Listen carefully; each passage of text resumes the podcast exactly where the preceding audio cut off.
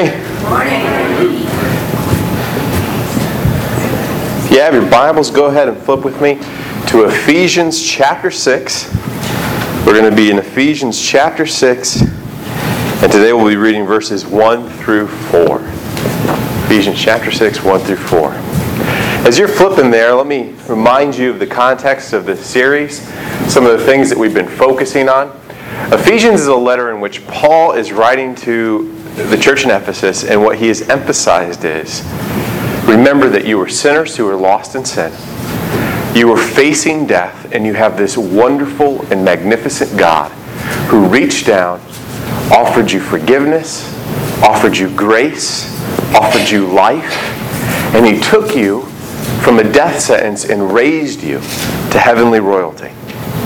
And so he really sets this tone for them to remember what it is that God, through Jesus, has done in their lives. And then he encourages them to walk in a way that imitates their Father. And the point that he's trying to emphasize is you cannot earn salvation. Your good behavior gets you no God points. Your good behavior will not get you into heaven. Your good behavior doesn't even call down God's favor upon you. What your good behavior does is it reflects that you are appreciative of what God has done already in your life. Amen. And your good behavior becomes a testimony that shows to people the power of the gospel in your life. And so the encouragement is don't be good people to earn God's favor, but because of God's favor, be good people. Amen. And so he starts to go through these specific relationships in our lives and to start touching on specific behaviors that very much are a testimony to the people in our world. And so he focuses on sexual morality, he focuses on husbands and wives, and today he will focus on children and parents. Now, throughout this series, I said one of the key things for us to focus on is that we have to understand when God speaks about these relationships, he is setting an ideal. He is saying this is the highest. This is what I want you to strive to attain for. This is where your sights should be. Now, the reality of those ideas is they are impossible for man to do in and of his own power. If you and I try to use our own goodness, our own intelligence, our own wisdom to live these things out, we will fail. Maybe not in all of them, but at very least in some of them. And so throughout this, we kept pointing back to John 15, 5, where Jesus gives us this analogy of how a relationship with Him should work. He says, I'm the vine, you are the branches. Whoever abides in me and I in him, he it is that bears much fruit. For apart from me, you can do nothing. And so what Jesus is saying to us is, don't go to yourself first. Most of us, what we try to do is we try to use our wisdom, our strength, our love, our power, our knowledge to get through life.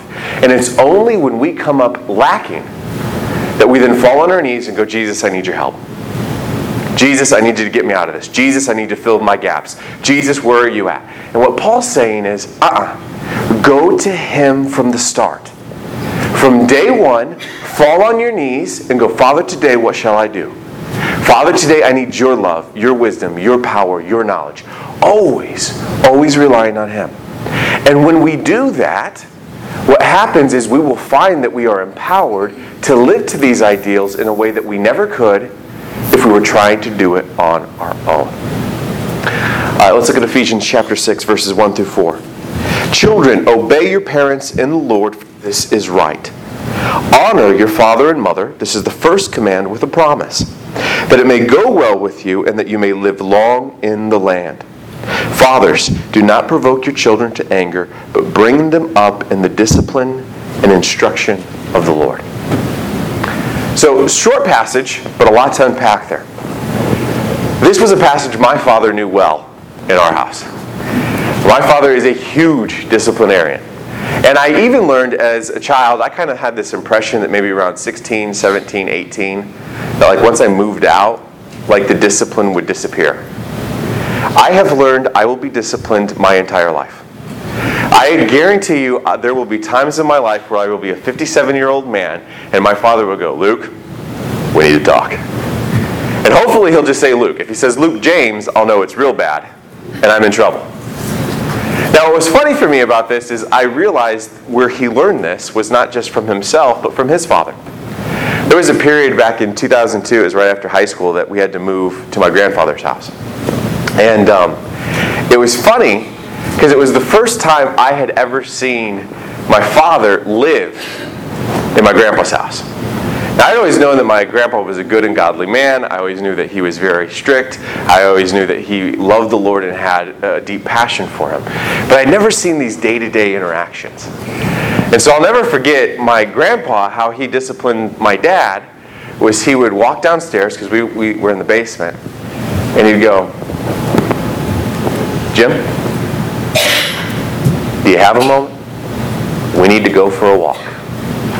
And what was funny is, is as soon as he said that, I would see this look in my father's eye that I'm like, I know that look. I have given that look to my dad many a time.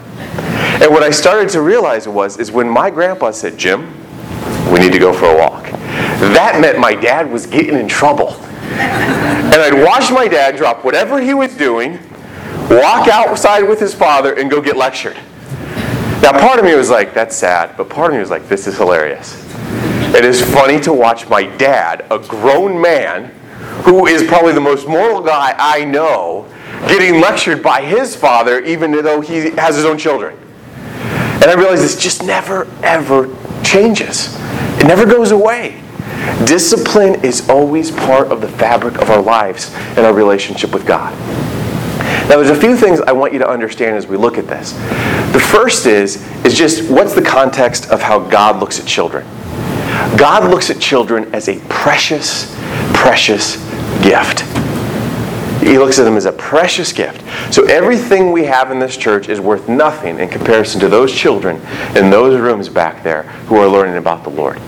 And we have a duty as members of this church to not only care about our own children, but to care about every single child that is here.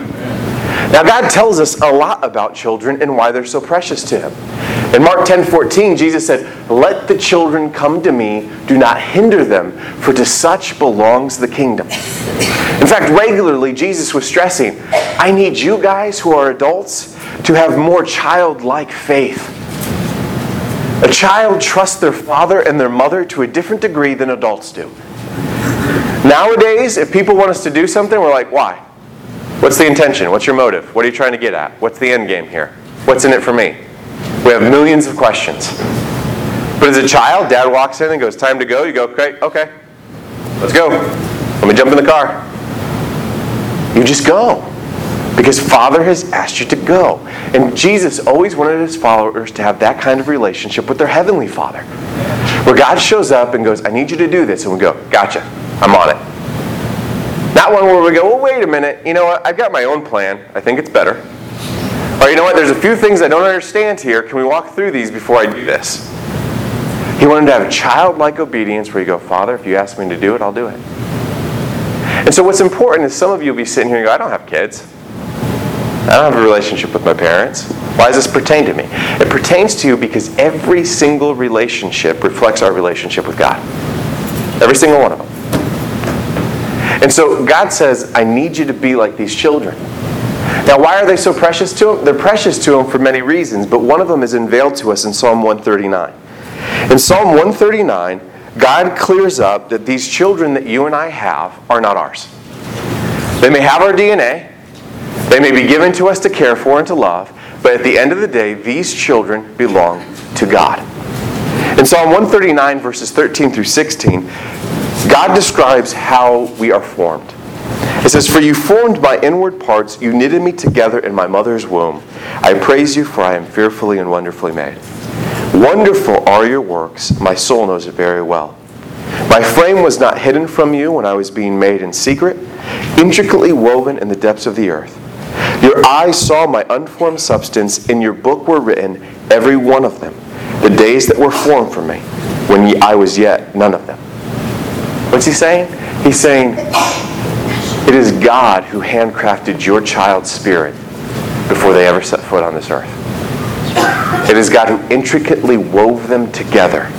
It is God who picked each individual thread of their personality and of their being. And it was God who, even before they set foot on this earth, knew the days that they would live, knew what He had called them for, and what their destinies were to be.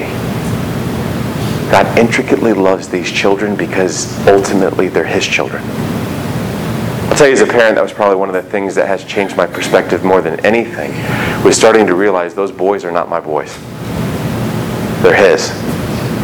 And God has given them to me to take care of, to love, and to encourage. And at the end of the day, I am not responsible to myself for how I raise them. I'm responsible to Him. I will have account before God Almighty on how I raise those boys up. The second thing we see here is in Psalm 127, verses 3 through 5. It says, Behold, a children are a heritage from the Lord, the fruit of the womb a reward. Like arrows in the hands of a warrior are the children of one's youth. Blessed is the man who fills his quiver with them. He shall not be put to shame when he speaks with his enemies in the gate. So not only is it God himself who creates these young children, but God views them as a reward to his people. Now, there's probably some days you feel like your kids are a reward, and there's probably some days you feel like your kids are a punishment, right? You have those days back and forth? Because some days they're making you pull your hair out, and some days they're making you smile, and some days they do both. In fact, that's typically how it works, right? One moment you're unbelievably frustrated, and the next moment you're like, these guys are awesome. I love these guys. But it is God who makes them, and it is God who rewards them to you. Again, who's the ownership belong to? God, not you. These children are unbelievably precious to Him.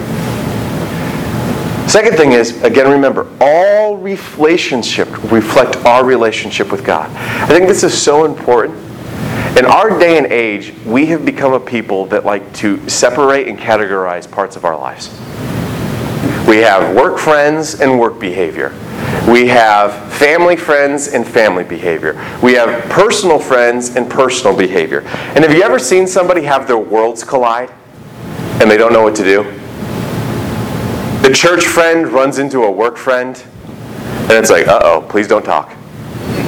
They do not want you guys sharing stories. And the reason for that is, is when people have that fear, it's because they're acting very different in one place than they are in the other. There's a lack of consistency of character. I'll tell you where I often see this is I see this so much in the divorced parenting. I'll see people who on one weekend they're mom and the kids are with them and on that weekend they're going to be reserved and they're going to be smart and they're going to make good decisions and they're going to be wise. But next weekend they're not mine. So I'm going out and I'm drinking and I'm partying and I'm going to act like I'm 18 years old and I'm in college again. And you go, wait a minute. Whether your kids are with you or not with you does not change that you're a mother. Whether your kids are with you or without you does not change that you're a father. You, as a parent, in anything that you should do, should be willing to stand by those actions like your child was sitting there with you in that moment. If there are things you regularly do in your life that you would be ashamed to show your children, those things need to disappear. Because guess what? They'll see them eventually. They'll know them eventually. And so what we need to start realizing is is the relationships that God give us are more complex in that they're not even just between you and that person, they're really between you, that person, and God. When I expect my children to obey me, that shows I reflect that I expect to obey God, my Father. When I treat them with love and with sacrifice, it's because I'm showing that that's not just what I want to do, it's because I realize He's done that for me. And so everything starts to become a testimony to our relationship with God. Why do I do what I do for my children? To show people what God has done in my life. Why do I respect my parents the way that I have? To show people how I respect my God who gave me them. Why do I love the people at work? Because God has asked me to, and it reflects the love that He has for people. See, brothers and sisters, the reality is if a relationship is just between human beings, we will always find reasons to not like each other, to not love each other, and to not be good to each other. Why? Because we're all mess ups. Every single one of us. Every single one of us is selfish in some way. Every single one of us has our own character flaws. Every single one of us has our own sins. And so if you put us together and you go, hey, earn my love, we will always find an excuse not to give it. But the moment you bring God into a relationship, all of a sudden you start to find the proper motives. You start to realize, well, with God, I can't earn His love. He just gives it freely. With God, He constantly forgives me and looks past my weaknesses and sins. With God, He constantly sacrifices for me. And so you start to do those things in your relationships with people. And we need to understand that more deeply. Let's look at Ephesians just verses 6, verses 1 through 3. They specifically talk to the children. Children, obey your parents in the Lord, for this is right. Honor your father and mother. This is the first command with a promise, that it may go well with you and that you may live long in the land. So, a couple things there. Children are to obey. Just as when we looked at husbands and wives, you could sum up wives are to submit, husbands are to sacrifice. Children are to obey. If we do not see obedience in our children's lives, that reflects a terrible precedent, not only in our own relationships, but ultimately in the relationship with God. Because ultimately, what's going to happen is think of the role you get as a father. God Himself has put Himself into what spiritual role for us? He calls Himself our Heavenly Father. So, men, think for a second. If you're a father, God has set you up as the prototype example to your children of what He looks like. Because let's be real, a young child's first example of father is not going to be the non physical God that they can't see and that the voice they don't hear. It's going to be the father in the house raising them and loving them. One of the biggest things pastors have had to work over the last 30 years on is that parent or father has gone from a positive word to a negative word. It used to be when you said God is like your father, most people would go, awesome. Awesome. My dad was a loving, good man who was always there for me. Nowadays, you almost have to explain it. Because when you go, he's like your father, they go, I hope not. Please tell me he's not like my dad. I want to be nothing like my dad. We have so many of them go, I don't even know who my dad is. I only saw him on weekends or once a week. God gave men the responsibility to be the prototype image to their children of what ultimately God looks like. And so, in our relationship with our children, if our children don't obey us, why would we ever imagine one day they're going to set, set up and go, I'm going to obey God now? Obedience will have nothing to do with their character or with their life. And so we have to see obedience be an important thing in our children's life. Look at Exodus 2012. Honor your father and mother that your days may be long in the land and that the Lord your God is giving you. So there's two things here there's obedience and there's honor. Obedience and honor. Now, they're almost two sides of the same coin, but they're slightly different. Obedience is more direct in response to a command. Mom and dad say, do this, I do that. Honor is a bigger thing. Honor is more about an attitude and a spirit.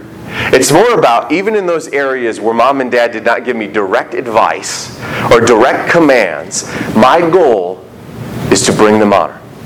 My goal is to live in such a way and behave in such a way that shows them respect and shows them that I appreciate them and lift them up for everything that they are. And so, a lot of times for us as we get older, obedience becomes less of a thing because on a day to day interaction, we don't have mom and dad giving us commands anymore. But honor still stays of a premium importance. Because the way we live, the things we do, reflect on them. And see, brothers and sisters, ultimately what we've got to start realizing about God's perspective of relationships, which is hard for all of us, is God never really looks at you and goes, Your actions are on you. They're just you.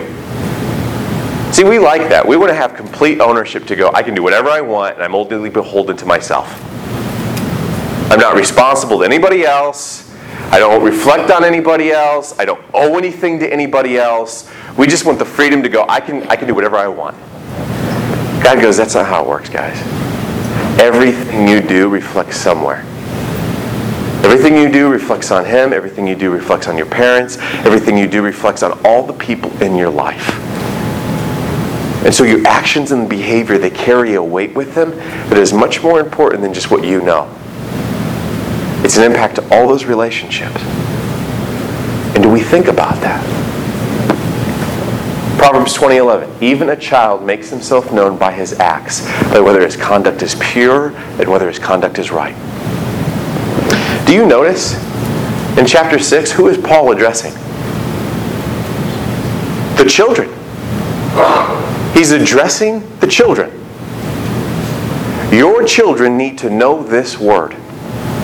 Your children need to be familiar with God, His wisdom, and His knowledge. It's why what we've tried to do in children's church is we've tried to make it actually church service for kids. It's not babysitting. Yes, there's craft and there's snack time, which you guys don't get to partake in. But they go back there, they pray, they worship, and they read the Word. Why? Because all that's going to happen when they get older is they're going to come in here to pray, worship, and to read the Word. We've made it clear to everybody who visits and everybody who has their kids that is not babysitting. It's church. You have a responsibility, parents, to put your children not just close to you, but close to God. And that has to be something that you're passionate about on a regular basis. And what we have to also understand is even as children, God says your conduct reflects who you are. So when we see a holy terror of a child running around, that should not be something we laugh at. That should not be something like, oh, that's cute, kids will be kids. It should be something where we go, that behavior is reflecting their character. And not according to me, but according to God's Word. And so when the character of a child reflected in their behavior is disobedience, disrespect, and chaos, we need to go, that's an issue. And we need to correct it. And there's too many of us that don't. We completely ignore it. It has to be a way we change the way we think. Now, for grown children, this focuses on the honoring part. Look at 1 Timothy 5 8. But if anyone does not provide for his relatives, and especially for members of his household, he has denied the faith and is worse than an unbeliever. Did you read those words?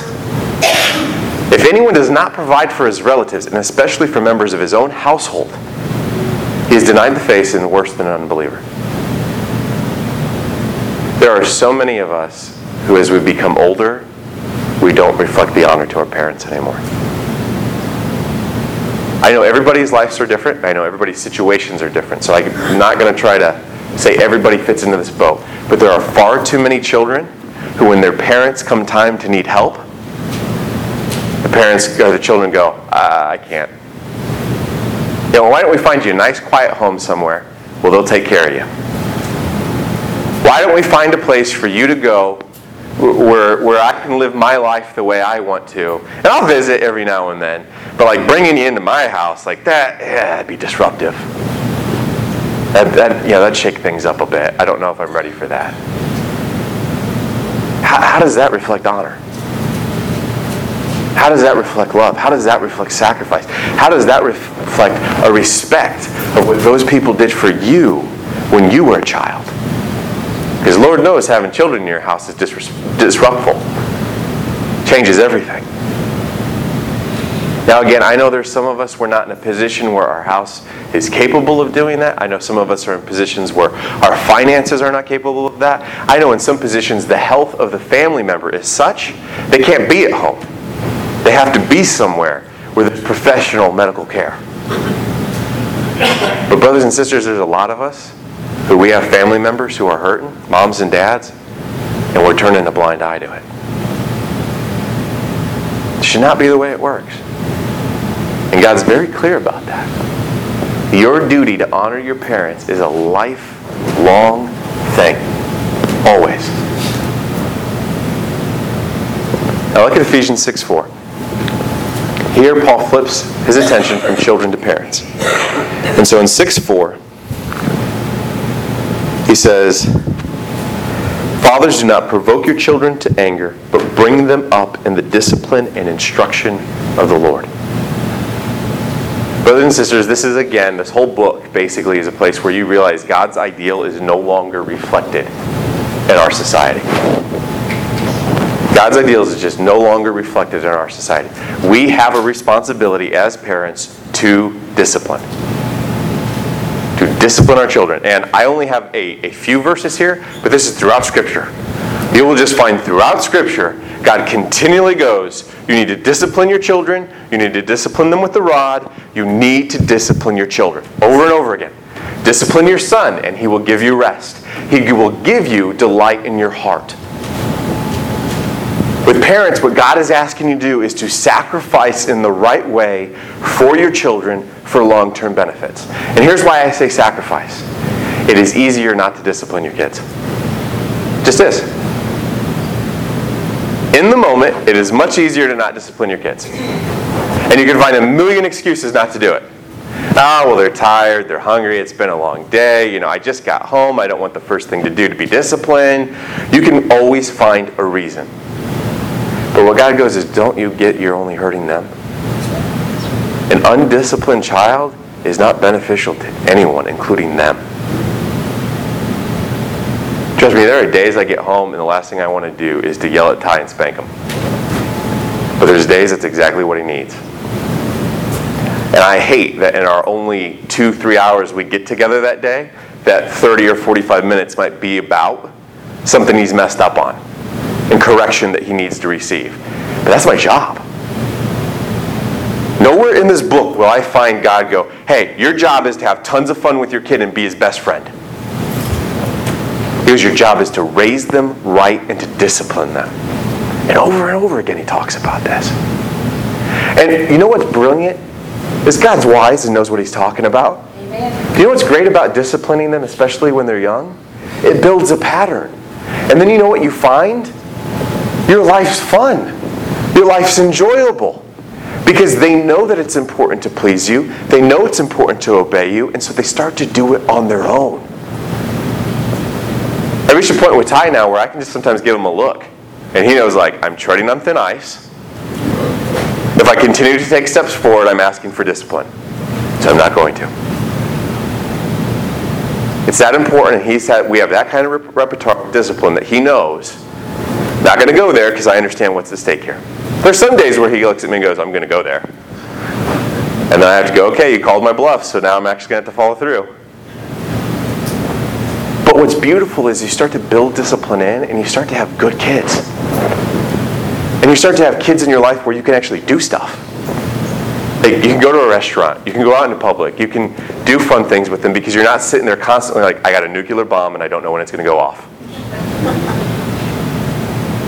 But so many of us don't do this, and then what ends up happening is our children are not our delights, they're our terrors. You know what I'm talking about? You've been to the house where the four year old runs the show. You've been to the house where the four year old is keeping parents hostage. Where basically you see two grown adults going, whatever we need to do to keep them from screaming is what we will do. And you go, this isn't fun. This isn't loving. This isn't good. Why are we doing this? Do not withhold discipline from a child. If you strike him with a rod, he will not die. I love that one. God's like, wake up, people. Spanking your kid's not going to kill him. And, and I, I was like, it's clear. Like, when he says discipline, he's not saying, now, guys, let's not do that again. He's saying there's times you need to spank your kids. There are times that you need to spank your kids.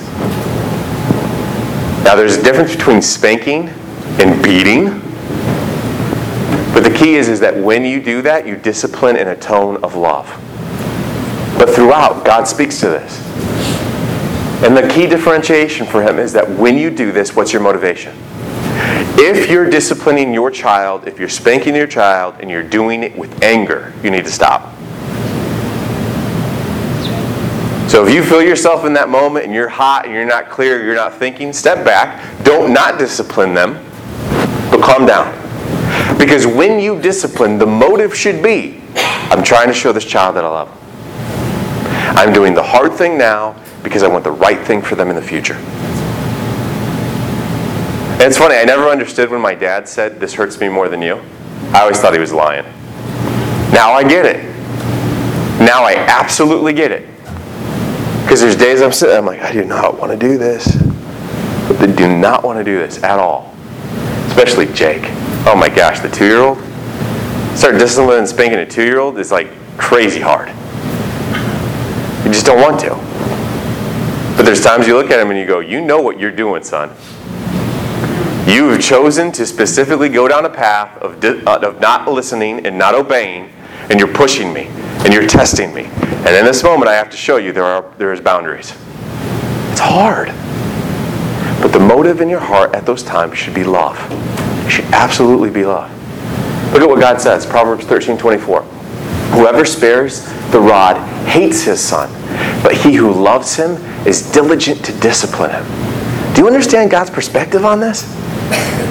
God actually looks at all of us who go, I'm, I'm not going to do it. Not going to. And he goes, if you say that, your actions basically show me you don't love these children. I would say you hate them, that you won't do this for them. Think how strong he's wording this. It's not like a soft stance God's taking here. He's taking a very, very strong stance. You need to discipline your children, you need to discipline them in love, and if you don't, I question your feelings for them. I truly do. And here's why.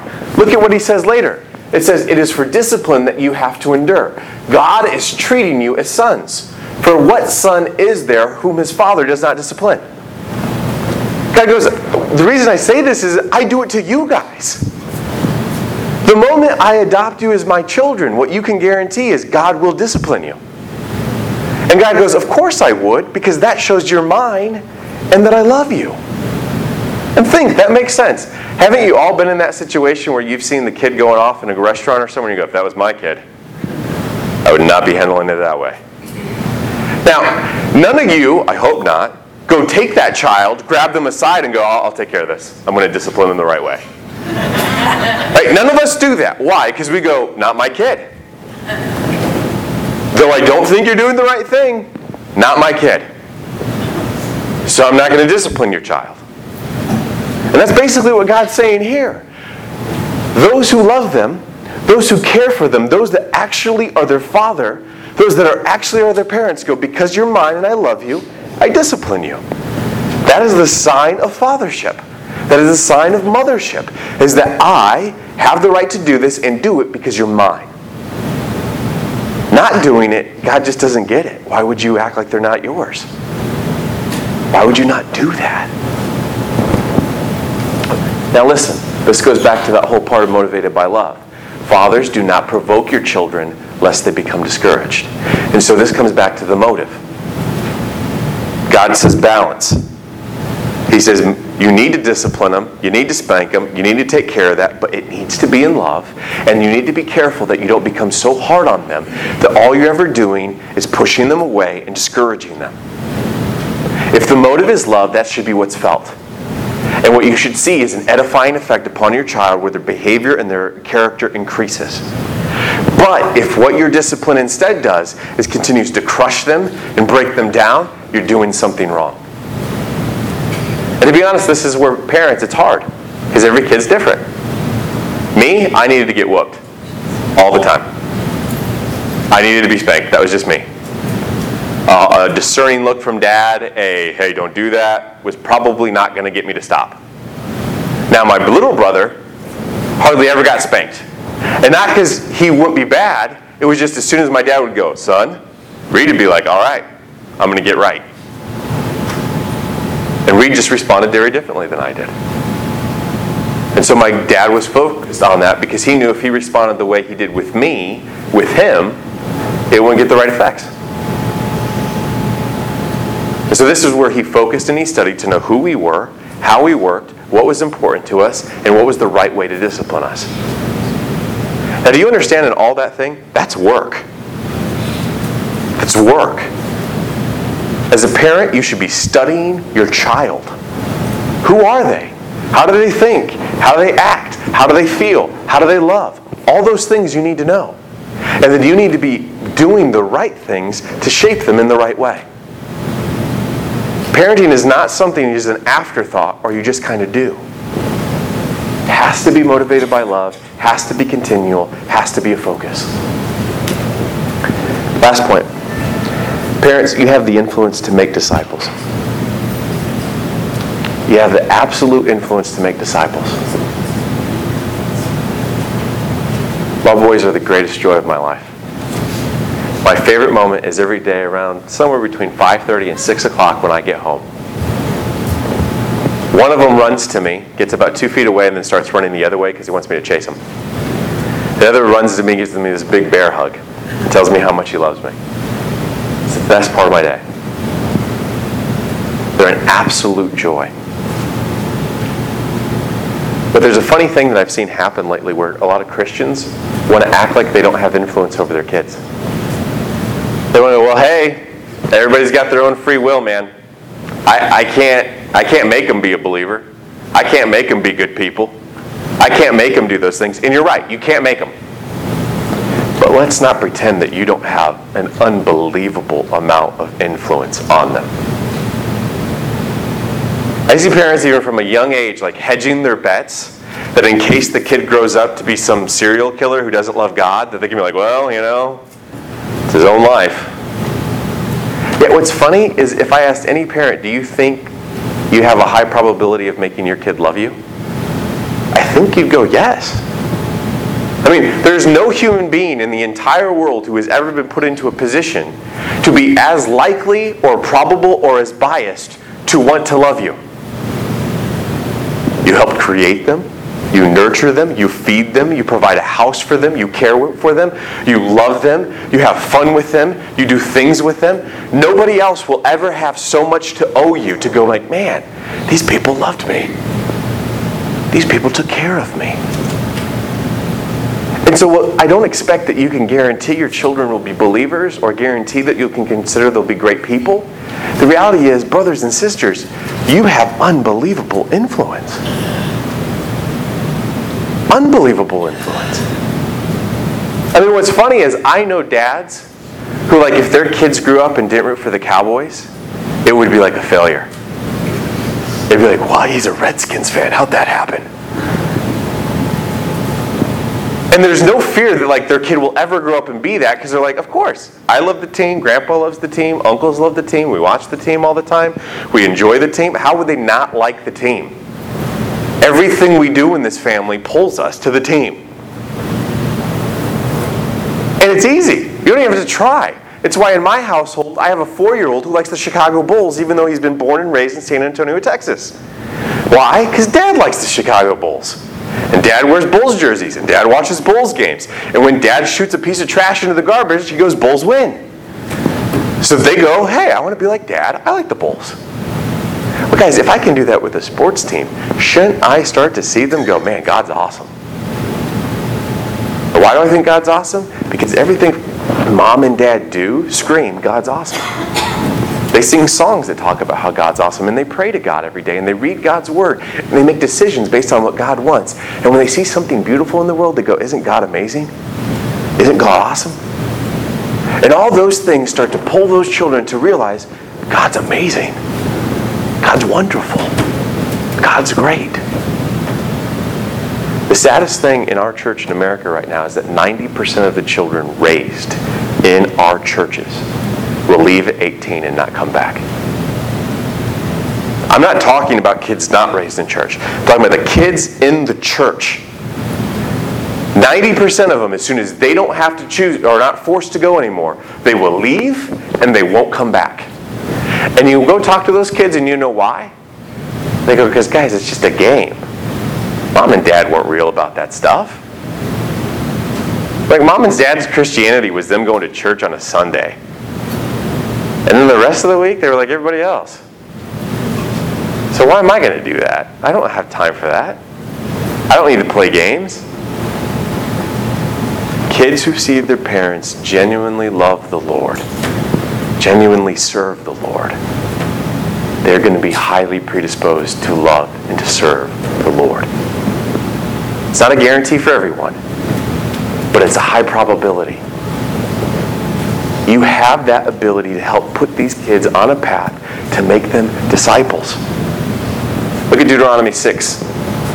Verses 6 through 7, it says, And these words that I command you today shall be on your heart. You shall teach them diligently to your children. You shall talk of them when you sit in your house, and when you walk by the way, and when you lie down, and when you rise. Always love that verse. Same parents, when you talk to your kids about God, it should not be like, oh, at church on Sundays from like 11:30 to 12. He's like, always. When you sit, when you stand, when you walk, when you eat, when you sleep, everything you do points back to God. Everything. God envelopes your life. God envelopes your actions. And it's something that your children just always are part of. Some of you have locked your time with God and your kids to this small little moment. It should be every day. Every day, every moment. When you discipline them, do you explain that you're disciplining them because one, they acted in a way that God would not like? Two, because God has told you that you need to discipline them? Do you explain to them that when you ask them to be kind and to loving, it's because God has built them to be loving towards people? Have you explained to them that you come to church not to have fun because here you're to show God that you love Him? And by singing songs to God, you do that. Do you explain all these things to them? There are some little kids in that room, I can ask them the mission and they'll know it. Because regularly talked to them about. It's part of the fabric of their life. Make sure you're doing this. You and I have a mission, and it is to go and to make disciples of all nations. Don't forget that the easiest nation in the world to reach is the one in your own home, where your little kids every day are watching everything you do. Brothers and sisters, God has given us something unbelievably precious and with unbelievable potential. The question, though, is, is how do we steward that potential? Do we let it run free into chaos and to sin? And do we watch it turn into something that can't be controlled, that has no self discipline, and that runs astray from God? Or do we help shape that, mold it, and love it so that it becomes something that is honorable? That it becomes something that loves God, serves the world, and makes a difference? I'll tell you what was funny. The, thing that changed most for me uh, in my life was becoming a father. Because suddenly I cared less about my legacy and cared way more about theirs. For me, success in life will one day be as if I can look at my two boys and go, those men serve God. That's it. I really could care less if anybody ever remembers me. I could really care less if anybody even remembers my name or what I've done. But if they can look at those two boys and go, those men serve God, I'll go, yes. Thank goodness. I'll tell you what, that consumes me every day. Every day. Because that's the legacy. That's the important thing. That's the thing that matters. Because those children aren't mine, they're His. And God forbid I get there one day and He goes, What happened? I gave you two precious things and you never took care of them. You've been given gifts. Cherish them. And the beauty is, if you do, the joy they will give you will be beyond anything you could ever imagine. Let's go to the Lord in prayer.